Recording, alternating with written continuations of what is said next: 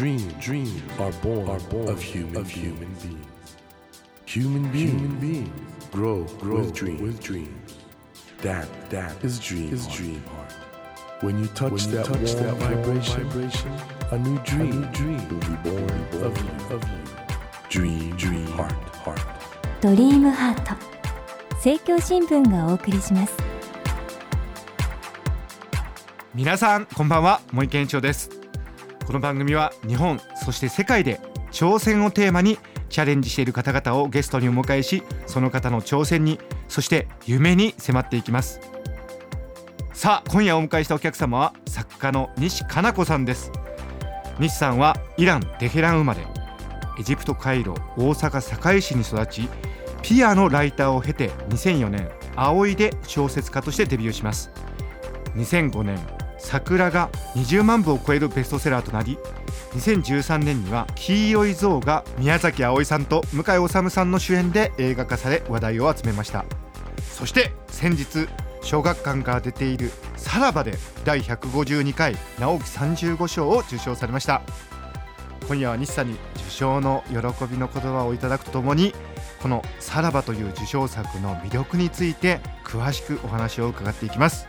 西さんとりあえずおめでとうございます。ありがとうございます。素晴らしいですね。嬉しいです。ありがとうございます。あのこの「さらば。はい」上下巻。はい。これ、あの対策ですけど原稿用紙にするといわゆる何枚ぐらいなんですか？1100枚ぐらいですかね。うわ。はい。僕はい。直木賞芥川賞っていうと普通直木賞は、はい。まあ、例えばエンターテインメント小説で,、うん。で芥川賞は純文学ってうん。言われてますけど、うん西さんの作品、まあ、この「さらば」もそうですけどうん。芥川賞っぽいところ。あ本当ですか？嬉しい純文学っていうかそのなんかどうこれ賞の区分してるのかよくわかんないんですけど。嬉しいです。でもすごくそういうあんまりレーベルに分けたくないので。ですよね。はいすごく嬉しいです。直木賞めちゃくちゃ嬉しいですけどそういうふうになんかいろんなジャンルにとして読めるって言っていただけるのはすごく嬉しいです。うん、僕の中ではどっちかというとあの純文学的な今の国桜っていう、ああのありがとうございます。40万部でしたっけ？あすあ 嬉しいです。この小説もはい。どちらかというと純文学の読みあそうですか。味わ味わいだと思ううんです。ご本人としてはあんまりそういうジャンルの意識っていうのはん。ないですね。そういうところをもはい。う取っ払っていこうっていう、輪郭をどんどんなくしていこうっていうのはすごく思いますけど、うん、素晴らしい。でこのさらば今日収録してる時点で、あの新聞広告見てきましたけど、はい。25万部？もう小学館がね ちょっとおかしいんです。担当編集者の石川さん。デビューの企画を作った石川さんいらっしゃいますけど、はい。ね。もう小学館がお祭り状態になってて誰に会っても同行開いてて。もえもう行っちゃいますよみたいなそう。そうそう私が一番不安になってるんですけど売れるのかしらっていう。いやで僕このね「さらば」という小説がもし、う文学捨てたもんじゃないなっていう。嬉しいです。ものすごくだって本格的な小説ででこれネタバレになるからあんまり中身言えないんですけど、うん。これ直木賞っていうんでみんな手に取るとするじゃないですか、はい。で普通直木賞のイメージだと例えば時代小説だとかね、はい、人情ものとかね。うん。これちょっと言いにくいですよね、うん。さらばって小説。のうん何なんですかねこれ言う強いて言うと。なんですかねもういろんなものが出てきましたね。本当に信仰の話でもあるし友情言葉を互えた友情の話でもあるし家族もちろん家族の話でもあるしでも最終的に私に一番強く残ったのはなんかその物語、うん。世界中にある物語やその物語を書いてくれてる作家への感謝みたいなものが最後は一番強く残りました私は。書いやー今とにかくものすごい才女が目の前にいるんですけどこの小説が売れるって捨てたもんじゃないですよね。嬉しい。いや本当に説明するのが難しいだから直木賞って僕そのためにあるんだなってつまりだからら賞っていうパッケージをつけてくれるとうんなんかみんなお直木賞かちょっとじゃあ。そうですね。ねもううん西さんはもちろん固定ファンっていうかものすごい熱いファン層いるんだけいどやいやそれが広がるちょっとね。はいすごくそれはなんか今回その上下巻じゃないですか、はい。上下巻で受賞できたことが本当に嬉しくてああそうかそうか。の一つはそのすごい下水理由はやっぱ上下巻だと 売れるっていうのね。まず本当それ正直あるんです、はいはいはい。もう一つはサイン会させていただいた時とかに、はい。その読者の方がいらして上下巻なんて初めて読みましたって言ってくださる方がいたんですね。若い女の子で。だから上下巻を直木賞ってだからすごくみんな上下巻とか小説ってハードル高いじゃないですか、でもそこに挑戦してくださるきっかけになるからで私の本を読めたらあ上下巻いけるって思って他の作家のすごく上中下巻でもいいしもしかしたらプルーストまで行くかもしれないし それはすごく嬉しいです。うん。あの読み切った人が少ないと言われてる失われた時を求めてね。あそうですそうです。僕もよ実は読み切ってないんですけど。まあでそういうなんかね日産を入り口のとしてなんか世界文学のいろんなところにはいそうです。行けたらいいなっていうことだと思うんですけど、は思いちなみにこのまあさらば直木賞なんですけど、これジャケ買いする人もいるでしょう。はい、あ嬉しいですそれ。うまいわ 絵がありがとうございます。うますぎ嬉しい美大とかじゃないんですよね？あ違います。はい。ずっと好きで趣味で書いて。いやあのーまあ日産は常に本を想定ははい。総画をご自身で書くことが多いんですけど、はい。ブックデザインはあの大御所ですよ。鈴木誠一さんということで。もう鈴木誠一様です私にとっては。もう本当に鈴木さんのおかげで素敵な本にさせていただいこんなてます素敵な表紙まあもちろんこれ原画が素晴らしいと思うんですけあどさすが鈴木さんですよね。本当そうです。もう本当鈴木さんは何回もやらせていただいててもうはい私に関してはちょっと諦めてて、どうせそうが書くんでしょ？みたいな。何書くの？みたいな感じで。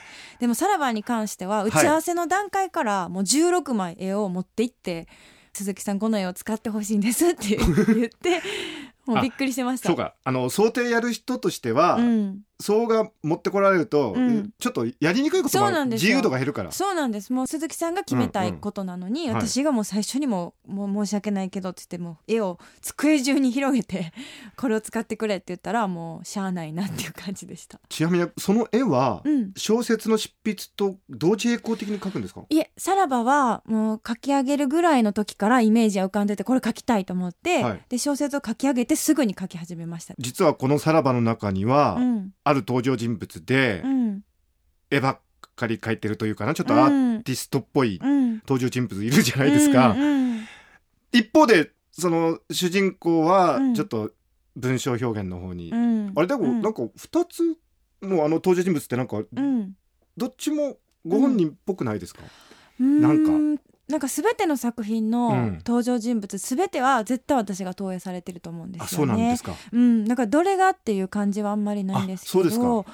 うん、まあ、今回特にあの、まあ、ご自身がうん、いらしたことのあるはい。回路などが出てくるので、はい。ちょっとね自伝的なうんうんうん小説って読まれる方もいらっしゃると思うんです、そのあたりはどうなんですか、もう完全に小説を書こう物語を書こうと思って書いたので、はい。フィクションですけど読者の方がそういうふうにお読みになるのであれば仕方ないなって。ただそれがなんかページを止まらせることになったら嫌やなと思います。日産ほんこんなことあったのかなとかは あ嫌やなって。それはやっぱり出力が足りないなって最後いやいや出力ありすぎだと思うんで。あじゃあ主人公を男性にしたのもそういうことじゃないよっていう。あでもうん。男性は私アービングとかはい。ミルハウザーとか大好きないサリンジャーもそうですけど男の子の主人公っていうのはすごく好きでうん。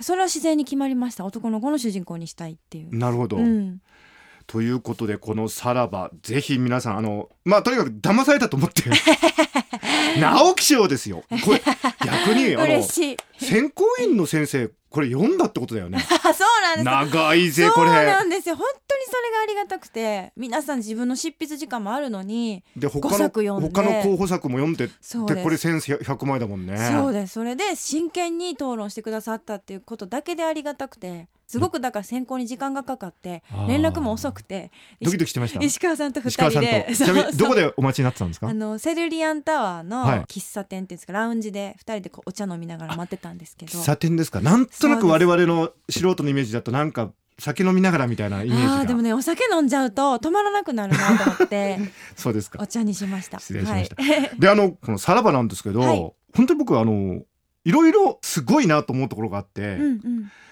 まずあのパイプオルガンのようにいろんなモチーフがあるんですけど、はい。この桜の中でもある,、はい。ある公園で、あはい。これもあこれもやっぱりネタバレしちゃいけないんだな。なんかちょっと現実じゃないはい体験かなっていうのがちょこっと入ってくるじゃないですか、うんこのさらばでもすね。はい。なんかあるところで、はい。ある重要なタイミングで、はい。あれってはい。どういうことなんですか、ご自身としては私はそういう体験を信じてる方であそうなんですか。れこそさっき輪郭を失っていきたいっていうことをおえ。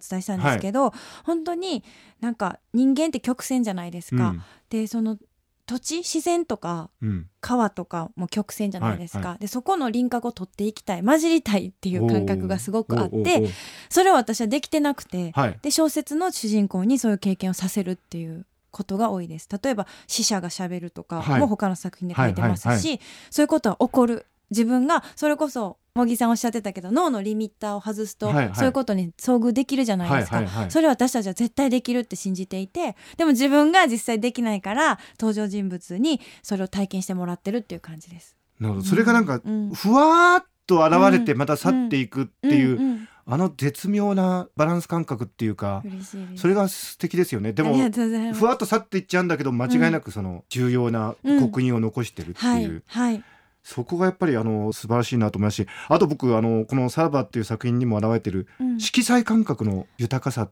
これはやっぱり絵描かれることもあるし。うん。すごく小説ってパッと開いたら黒白ですよね、はい。印刷文字で、はでもそこでどれだけ実際の景色とか色を見るよりも鮮やかに立ち上がらせるかっていうのは作家のすごくやっぱりやりがいがあるところなので自然とそうなりますね。鮮やかな小説を書きたいっていう風になります、うん。パソコン見てるとつまらないんですよ。もうパパパパパパって黒いブザスが流れるだけだから。だからせめてって思いがあるのかもしれないですね。すごくせめて鮮やかなものを書きたいっていう、でもその言葉なんだけどそうのん。色彩っていうのが本当に溢れるばかりで、うん。我々読者としても本当にそこはね魅力だと思うんですけどあとやっぱりあの家族っはい。ていうのが非常に重要なモチーフはい、でこの「さらば」もうん、そうですよね。そうですね。これ家族がなんか壊れそうなんだけどまうたん。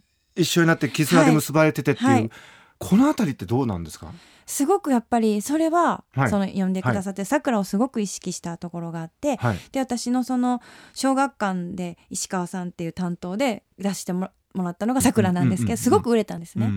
そのおかげで今私本当に好きなものを描けるしでも一時そのさくらの日産ってすごく言われて そのまあこれはよくできてるわ確かに。素晴らしい小説ですよすごいレーベルかられ逃れたい時期があったんですうん。ね、でも今になったらやっぱさくらがあってこその私やなって思えるし、うん。でさくらの時はまだデビューして1年目とかだったので早っ。何かのその、うん。なんだろう家族が崩壊していくきっかけがこう言っちゃいますけどもう家族が亡くなる死んでしまうことだったんですね。で当時の私27歳28歳の私はそれが全力だったしうん。うんそれに恥じることはないんですけど今10年経った私だとそういうやり方はしないなって思ったんですね、うんうん。家族が崩壊していくとか自我が崩壊していくのにそのなんていうのかな物語を動かすために人を殺すっていうことはしたくないと思って、それで「さらば」では主人公がどんどん要望が変わるとか現実に起こりうることでこうドラマティックなことじゃなくて現実に起こることで家族が緩く崩壊していくっていう形を書きました。そこはちょっとさくらへのなんていうんですかね。うん。気持ちがありましたね。あのさらばでね、うん。主人公の要望が変化していくってちょっと詳細は言えないですけど、切ないねあれね。ありますよねでも。切ないねそのあたりがでもピースの又吉さんなんかもねうん。西さんの作品大好きじゃないですか。ちょっとお笑いのセンスと通じるところもあるかなっていうなんかそあの。あどうなんだろう。なんかかっこいいもんがうん。ねちょっといろいろ変わっていっちゃうとうん。か、うん。なんかそこら辺すごい独特の楽しさっていうかユーモラスに書かれてるところが、うんうんうん。もう非常に絶妙な感じですよね、辛いんだけどユーモラスというか。そうですね。そこはなんかそうなっちゃいますね。うん。うん。あとはそのかっこ悪いことがかっこいいみたいな感覚はすごくあります。だからら芸人さんのことすごく尊敬してて人に笑われることほど尊いものはないっていうのを すごく思ってますね。それやっぱりそれ言うと大阪うんも随分いらしたんですよね、そうです。長いです大阪は。それは大きいんですか？モチーフとしては。うーんきっと自分の今の人生でしか歩んでないから比べられないんですけど、でも大きいと思います。やっぱりその例えばメダカさんとか私大好きなんですけど、めちゃくちちゃかっこいいじゃないですか。ゃわかります大人が全力で、はい。全力で猫の真似するとか、うん。それそのかっこよさみたいなのは強烈に印象に残っててそれはあるのかもしれないですね。いいですよねメダカ師匠ね。うんめちゃくちゃかっこいいです。あのこの「さらば」はねやっぱり今、時代の流れもあって今、まあ、中東非常に注目されてるんですけど、はい。まあ舞台がテヘランのモチーフもあるし、それからうんカイロが出てくるってことで、はい。まあ、イスラムにせようんうん。中東っていうのはいろんな方がいろんな形で注目してると思うんですけどはい。そのあたりってどうですか？うーんそうですね。私は本当にイスラム教徒の方たちに囲まれて育ったんですけど、うん。全くなんだろうイスラム教徒だからどうって思ったことなかったんですね、だからそそれこそやっぱレーベルを取りたい。うんうん。その信仰はそれぞれ自由だけどやっぱり壁を作るからこういうことになるのであってとにかく輪郭を崩していきたいなっていうの今の状況を見ても思います。もう輪郭が全ての邪魔をしてるっていうふうにはすごい思いますね。このさらばでね主人公が非常に仲良くなるエジプトの少年、うん。はいヤコブ。ものすごいなんかやっぱりリアリティあって本当にそういう人物を我々も知ってしまったような、はあ嬉しいです。でもあれもラベルとかそういうことを超えた人間としてのつながりですよね。そうですね。やっぱりそこら辺がやっぱり小説の持つ力なんですかね。だって我々エジプトに行ってねそういう関係結ぶってなかなか難しいし、うん、うんそうですね。でもこの小説読むと西さんがおっしゃったようなこともうん。非常になんか納得ができるというか、嬉しいです。これ英語とかにも訳されてほしいなそれめっちゃね夢なんです、思いません？うんこれ日本文学ちゃうぜっていうかあのいわゆる直木賞みたいな イメージ超えちゃう。だからこれを選んだことで直木賞がちょっとまた格付けが上がるみたいな。ええそそれぐらいに思ってますけど。おこがましいです。でもあの僕あのイギリスのブッカー賞とかもすごい好きで、あはい。意外と受賞作読んでるんですけど、うん。やっぱり世界文学の中にこの「さらば」って位置づけられるべき本当に嬉しいです。よね。めちゃくちゃそんな言っていただいて。私本当その翻訳小説が好きで、うん勇気いただいてるの翻訳小説がすごく多いので、うんはい。読んでほしいっていうのはあります世界中の人に、ね。直木賞がブッカー賞にちょっと追いついたかなみたいな。いやすごい、嬉しい。それぐらいの僕は感動しましたけども。ありがとうございます。はい、あの西さんあのちょっとお忙しい中来ていただいたんですが、はい。えっ、とまた来週も引き続き、はい。いろいろお伺わせてください。はい。じゃあよろしくお願いしよろします。くお願いします。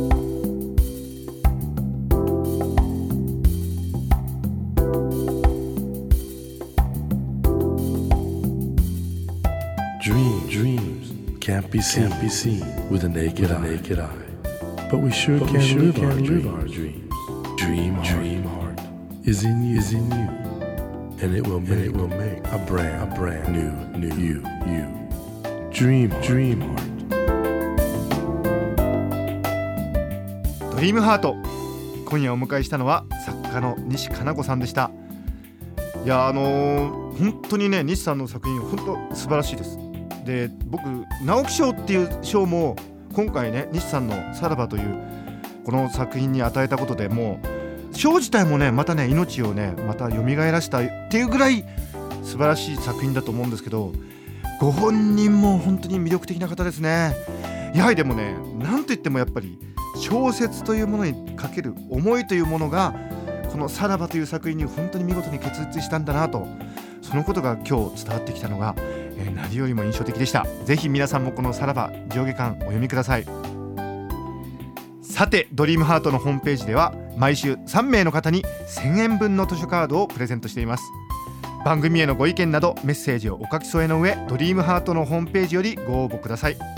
ドリームハートと検索するとすぐにホームページが出てまいります。お待ちしています。さあ来週も西加奈子さんにご登場いただきお話の続きを伺います。どうぞお聞き逃しなく。それではまた来週のこの時間にお会いしましょう。ドリームハートお相手は森健一郎でした。ドリームハート政教新聞がお送りしました。